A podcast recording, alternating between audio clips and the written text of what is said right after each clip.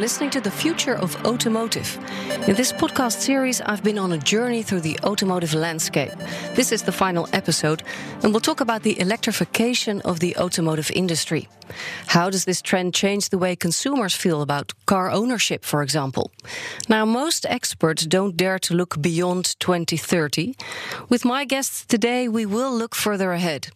My name is Maria Punch, and joining me are Tex Gunning, CEO of Leaseplan, and Arjo van der Ham, Chief Technology Officer at solar electric car manufacturer Lightyear. Welcome, Tex and Arjo.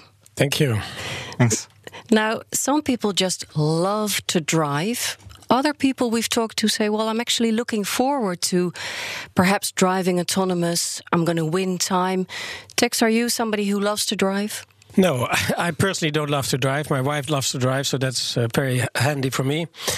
We do believe that cars play a very important role uh, in the lives of people. Uh, somewhere, mm-hmm. somehow, uh, we can't articulate what it really is, uh, but there's an issue of freedom, there's an issue of, of uh, being controlled, there's an issue of privacy, having your own car. So we always say cars are here to stay.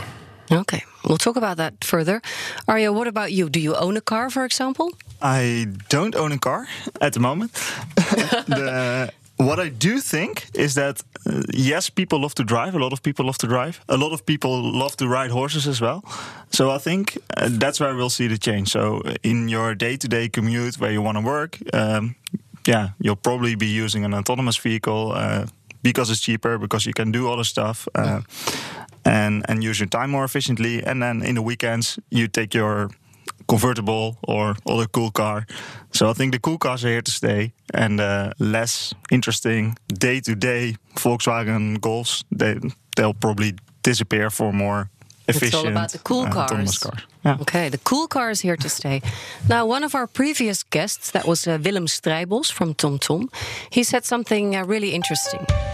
But I could imagine that at some stage, I'm not going to put a year on it, but that it will be forbidden for people to drive cars. That that people will not be allowed to drive cars because they're so more so much more unsafe than than the algorithms than the software that will just simply not be allowed.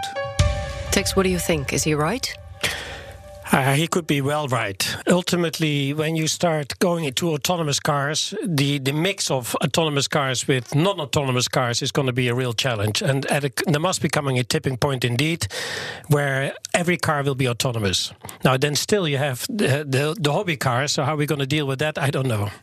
Um, I think it's just going to be it's, going to be highways where you exclude them, where you uh, ride few hundred kilometers an hour uh, autonomously very close together. And the same way as that bicycles and horses are still allowed on the small roads, I think you'll allow the other vehicles. Yeah, so I, I think what we're both saying is autonomous is here to come and is here to stay. Now, before we move on, I would like to pay attention to our sponsor, Leaseplan. With over 50 years of experience, Leaseplan's mission is to provide what is next in mobility via any car, anytime, anywhere service. So their customers can focus on what is next for them. Now, Arjo, in June, uh, your company has unveiled the first prototype of the Lightyear One. Uh, very exciting, much anticipated. Um, batteries are charged through solar and plug in chargers, if I'm uh, correct. And delivery to the first consumers is expected 2020, 2021. Could you clear that up? When are the first consumers are going to actually drive in your car? The handover of the keys to the 1st mm consumers currently exactly. uh, early 2021. Sure. The main planning to, to what, what we need to do now is now we presented the first prototype and uh, what we're doing now is really uh, testing all the aspects of the car validating the performance uh, doing winter testing summer testing and, uh, and making sure that the car is completely safe and reliable be- before that happens so actually still a lot needs to happen from a prototype towards the delivery Right. Does that mean that manufacturing hasn't actually started yet? It means that right now, uh, that there, right now there's one prototype. So manufacturing is evolving from uh, hand building uh, single cars to uh, installing partly uh, part by part the line where you build uh, the entire cars. I see. Back to the car itself. So, according to your numbers, it has a 600 to 800 kilometers uh, range on charge. And if I understand correctly, 10% of that will be from solar energy. Is that right? Actually, those numbers are, are just on the battery, so they're excluding uh, the solar power because it's really hard to also uh, really dependent on, on the area and uh, how fast you drive, etc. How much you get from uh, uh, from solar. Um, we always try to put it in a way like how much do you get over a year on average? So mm-hmm. in the typical Dutch climate, you'll get up to 10,000 kilometers per year of solar energy. In the in the summer, that's quite a bit more than uh, mm-hmm. than in the winter. And I think, and Tex probably knows these numbers better than I do, but I think the average uh, person in the Netherlands drives about 13,500 kilometers a year. Is that so, right, so, Tex? Yeah, that's right. Yeah. yeah. Okay. So it's about two thirds of what uh, what the average consumer uses you can get from the sun, and the rest you still have to charge. I think when we look at his technology, we should see this as the startup technology. Uh, ultimately, solar energy has to become a major source of energy for uh, for all cars. Uh, so it's again, it's fantastic what they're doing, I think, uh, but it's a startup uh, in that sense, and mm-hmm. then you have to think five years out, ten years out, uh, and we should expect m- most cars to have solar uh, energy as well. So, from for instance, from your factory in Helmond to our studio in Amsterdam, you wouldn't need to charge. But if you think of traveling a longer distance, can you use like the existing infrastructure for charging? Yes. So the uh, actually the, uh, the the main benefit of the of the Lightyear One is that it's a really efficient car. Only half of the trick is in the solar panel, and the other part is in the energy consumption of the car. So it's a very aerodynamic car. It's a very light car, a very efficient powertrain, mm-hmm. and that makes that it just uses less energy per per driven kilometer kilometer, which also means that if you use the existing uh, charging infrastructure, if you if you drive, uh, uh, for example, very long trips or on holidays, you actually charge faster in terms of the amount of kilometers that you can drive on one hour of charging. Okay. So for for the Lightyear One, uh, what would be a normal 22 kilowatt charger for uh, uh, for, for, current electric vehicles would actually yeah behave like a fast charger for the Lightyear One in terms of how much kilometers you can drive after one hour of charging. Okay, and how fast is fast? Are we talking minutes? Could you put a number on that? Uh, so it's not in terms of the time that you need to charge, but it's in terms of the amount of kilometers that you can drive after after you've after charged you've a cer- charged. certain amount of time. So with the Lightyear One, you'll be able to charge about 400 kilometers overnight uh, using a normal uh, household power socket, or you would be able at a DC fast charging station to charge at and now I, I need to have my numbers straight, but you can look it up on the website to be exact. But I think it's about 530 kilometers an hour of range uh, in one hour of charging. Right. Now, Tex, uh, you're partnering with uh, with Lightyear with LeasePlan. This is going to be a fairly expensive car, from what I understand, between 120,000, 150,000 euros. Just again, some numbers. Do you expect this to become a popular car under your customers? Well, not in 2022, obviously, but that's not the issue. The issue is that uh, I think these guys are doing a tremendous job and that they need support uh, from uh, businesses as ours. Um, you know that LeasePlan uh, is is absolutely a thought leader if it comes about climate change uh, related uh, issues. Transport uh, is a major contributor to uh, to the climate change issue, and therefore we sponsor companies like Lightyear. Uh, and I'm sure when the first car comes off, that we will buy one. Okay, good to know. You have that one in uh, in the pocket. Uh, Arjo, on the website, people are able to reserve a Lightyear one. Is that right? How does that work? I understand that. How many people have done that so far? Uh, so far, I think it's a little over 100 reservations. Yeah. And basically, how it works is people can reserve a, a spot on the on the production line, and uh, depending on how soon uh, they want the car, so the, the, the spot on the production line, you pay a reservation fee. If you want one of the first cars, you pay the the entire amount of the car up front. If you want uh, a car a little further down the line, uh, you can pay a little bit less, etc. And uh, so the reservation fees they vary to until uh, the reservation fee of four thousand euros. Uh, that that's also uh, a great combination with with leasing the car through, through LeasePlan. Then again. The reason for that is to really have committed customers. Eh? Everybody can get a lot of reservations for a car if you don't have to put, put something down. down. Yeah. Sure. Yeah. Tex, you mentioned that um, now Lightyear is a startup, but of course there is the perspective of scale up. And Arjo, could you elaborate a little bit on what the ambition is for the future, for let's say the next few years? Um, yes, definitely. Uh, like you already mentioned, uh, right, right now the car is uh, is relatively expensive. Um, we don't like that either. and our mission is to provide clean mobility for everyone. That's why why we started this uh, this company, and we think that the solar car can actually uh, be a really big uh, contributor to that.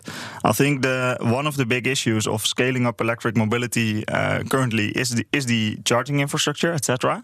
So we try to develop the technology to make the car as independent as possible of all this charging infrastructure by mainly making the car really efficient by making sure that it can actually charge on normal household power sockets and not just that because most of the cars can but practically usable Yeah. And that means that, that you can use it in 80% of the world population uh, that, that have access to normal electricity instead of the 3% that, don't, that have access to public charging stations at the moment. Of course, the, the price at the moment is an issue, but yeah, we have to develop the technology, and the, to get the technology to a price point, you need scale. And uh, like Sure. Elon has shown, it's quite difficult to go to a really big scale re- really fast. If we would look at Yeah. 2025, Yeah, that- just over five years. That that's about the time that we will introduce the second uh, second model, which will indeed be uh, a lot cheaper and aimed at uh, more shared mobility as well. And that's actually where we see the uh, the big opportunity for the the solar car because it's so efficient and uh, because of the architecture, it has very very few moving parts. It can be very cheap to drive. So once you have it, your energy costs are really really low. Your maintenance costs are really really low because of the low amount of moving parts. We, we have four in-wheel motors, so only the, the motors are turning. There's no drive shafts, gears, etc. that can break. And that means that the operating cost can actually be really low. So if you then start sharing this car and drive it for a lot of kilometers, actually the total cost per kilometer will be mostly determined by the cost of the energy and the maintenance and no longer Yeah. by the purchase price. So we're still yeah. rather fixated on like that big number. What does it cost? But we should see that in perspective. Tex, would you take a wild guess of 2025 what the lease price would be of a Lightyear One? No, I don't. but I, I think the question was was an interesting question, 2025, because my guess is if by 2025 this technology is not really uh, leverageable, uh, so applicable, then you'll be too late probably. Uh, so because the whole world is working, of course, on this technology, the whole world is working on the electrification of uh, of cars. So you will see uh, very very uh, uh, cost competitive cars coming out of China in the next uh, 24 months already, uh, and the years after. So for a venture like him and a, and a startup, uh, speed is of the essence to be uh, to be successful. Yeah. So we mentioned 2025. Um, Tex, uh, could you estimate what sort of part of the uh, lease plan cars would be electric by then? Yeah, no, that, that- thank you for the question. We have said by 2030 we want our whole fleet to be uh, electrified.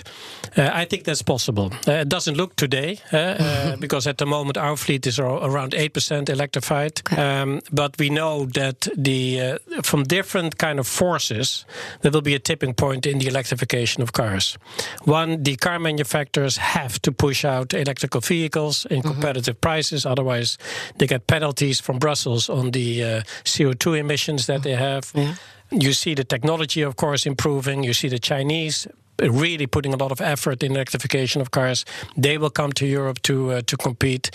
It's fun to drive an electrical car, by the way. Uh, it, it accelerates nicely. It is silent. It is new. You've Uh, experienced this. Yes, I Yeah? did.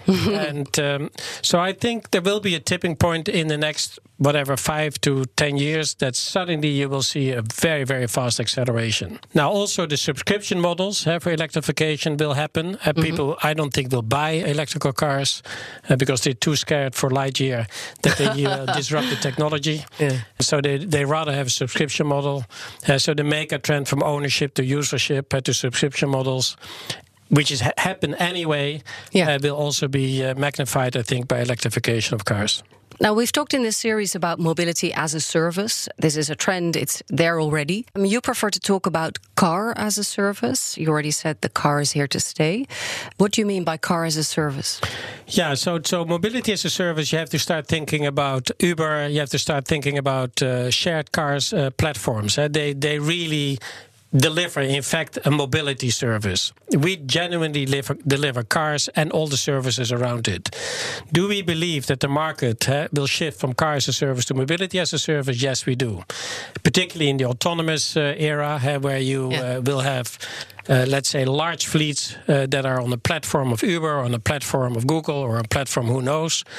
And for us, that's okay because these cars still have to be bought, these cars still have to be maintained, they have to be charged. So we are indeed uh, partnering already uh, with the Ubers and the SnappCars of this world, as we do with Lightyear, Yeah. uh, in order to prepare ourselves for the future. And you don't think you're going to miss out on, or perhaps lose customers, uh, if you think of a younger generation that is really geared to mobility on demand. I need a car today for an hour, and then I might need a electric bike. Yeah, the, there, there, I think there's a bit of uh, debate always about uh, the millennials, uh, as if they don't like cars. uh, I have a few millennials at uh, at home. They, they love my cars. Um, so, of course, in the inner cities, it's very difficult uh, to have a car. It's very expensive uh, for parking, etc. But ultimately, when the families are coming and you have to go to the soccer and you have to go to the hockey and you want to go whatever to your mother-in-law, you see that people want their cars again. So yes, mobility as a service in the inner city will happen, but you also see that people, when they grow up uh, and get old and have families, that they want their own car. Yeah, Arjo, what is your expectation? You think that the mobility subscription models are going to be more and more popular? It's all gonna hang on on the autonomous technology and how good that gets. Um, because I think that's really the key to make it happen. And the the main reason for owning a car is uh, is freedom. Eh? You can go wherever you want to go. The independence. the independence Yeah. and the freedom. And as long as you don't have that that car available anywhere, anytime, also in case of emergency, if you need to go to the hospital in, in five minutes, as long as if that's not the case, then people will still buy a car as a backup and have it there. It needs to be perfect before you really get to that shift. But I do think it can be that good. It's it's just gonna take a while. So it's gonna start in the inner cities and then Yeah. yeah. But you see it with Uber. I mean, uh, uh, I'm living in the center of Amsterdam. I never drive in the center. I always take an Uber if I have Neither do I. yeah. Yeah. So, what does that mean for your business, Arjo? Uh, it's actually really good, I would say, because the, everybody's working on autonomous vehicles. Everybody's working on the on the shared platforms, but uh, not many people are working on where does the energy come from and how do we actually make that possible. Especially if we look at the less developed markets where electricity grid is already a problem. Yeah. You can't just start driving electric over there, and then then you need a solution that uh, focuses on the energy, and, and you get to. Two flies in one blow. I don't know if it works in English. Um, you drastically lower the operating cost by reducing the energy consumption, but you also lower the dependency on that on that infrastructure. Th- that's where the win-win is, I think, and Yeah. that's the, the There's- part there- that Lightyear adds. Uh, there's an interesting part happening uh, where we're thinking about as well, where we can give back energy to the grid at the right time or take energy from the grid at the right time. Uh, and therefore, you have to think about 4 million batteries uh, driving in Europe. Yeah. And that's going to be part of the whole energy grid. And that's a very interesting development, I think. Yeah. Um, Arjo, you're thinking of upcoming markets. You're thinking of certain countries in Africa. You're thinking of India. Is that right? Yeah, that's correct. That's the, the long term. But The I long term. do think that's really where we need this clean mobility for everyone in terms of our mission. So that that's why the company was started and where we want to go in the uh, in the long term. Because if we look today, you see that the the welfare of, of people in those developing countries is, is increasing, which is a very good thing. But the income level at which they can afford to drive cars in the coming 20 to 30 years. Mm-hmm. And we want to make sure that by the time that they get there, that the cheapest form of mobility is also clean. Because I think that's the only one we can prevent an even much bigger disaster than we're already creating in the in the Western world right now. In terms of climate change. Yes. Yeah. Tex, for your business, do you see more opportunities outside Europe? Well, the, the opportunities are there. Uh, we're- talking about 7 billion people going to 9 billion people. Uh, indeed, we hope that uh, welfare will, uh, will be better uh, distributed in this world. But that doesn't mean, as a business, that you have to go there. Sometimes strategy is also choosing what not to do. We're focusing on Europe. Uh, that is where our bread and butter is. We're focusing on the US and uh, Mexico and Brazil. And I think that's enough for the time being. Yeah. Now, we've mainly spoke about the next 10 years. A lot of people don't really dare to look beyond, let's say, 2030. That seems to be a bit of a sort of magic number. Are we going to go to a future, Tex, do you think, where all the cars will be electric? That I don't know. I mean, you, you all the cars. You start to also talk about trucks, heavy trucks. Uh, heavy trucks might go Transportation, to uh, sure. and transportation might go to other, let's say, technology. But do I believe that electrification is here to be accelerated over the next five to 10 years? Yes. Do I believe that um, sun energy is going to play a very important role in that? Uh, absolutely. Yeah. What do you think, Arjo? Is is solar going to be the new way of transportation um, ultimately? So, solar is going to be the way of providing the energy, and uh, mm. the combination with transportation is interesting because you generate the electricity as close to the you have the source as close to the user as as possible directly on the car. It's also the most efficient part. It's the most in the end, all of our energy comes from the sun, and the most efficient way to get it from the sun to your wheels is right now uh, today is by having a solar panel directly on the car. Um, if we look beyond 2030, I think some people have called it uh, energy abundance, so we need to take that into account. Mm -hmm. That might change a lot if, if actually uh, somebody gets nuclear fusion working, and we have indeed that uh, electrical energy abundance, and then we don't have to worry as much anymore about how do how much do we use. Mm -hmm that might change a lot. Probably, if that's the case, I would say we start flying. But I also agree with uh, with Tex on uh, uh, the main issue with electrification today is uh, the density of uh, of storing it in terms right. of, of, batteries, etc., and uh, how fast you can transport it. So the, the, the charging. And if somebody hasn't solved those two by 2030, then indeed we'll see, I think, a lot of high uh, energy consumption transport modes, such as um, ships, planes, trucks, etc., yeah. probably go to hydrogen or to solar fuels, something like that. Yeah. Now, you've had to work in great secrecy on your Lightyear One, revealed in June. I could imagine that a lot of people are interested in talking to you and maybe even would like to buy Lightyear. Is that going on? Definitely. so, yeah, for all those people interested, definitely have a look at the website. Thank you, Arjo van der Ham and Tex Gunning. Thank, Thank you, you so much for this interesting conversation. This is the final episode of The Future of Automotive. I hope you enjoyed the ride. Check out the other episodes in this series. You'll find them in the BNR app or just look us up in your favorite podcast player. Goodbye.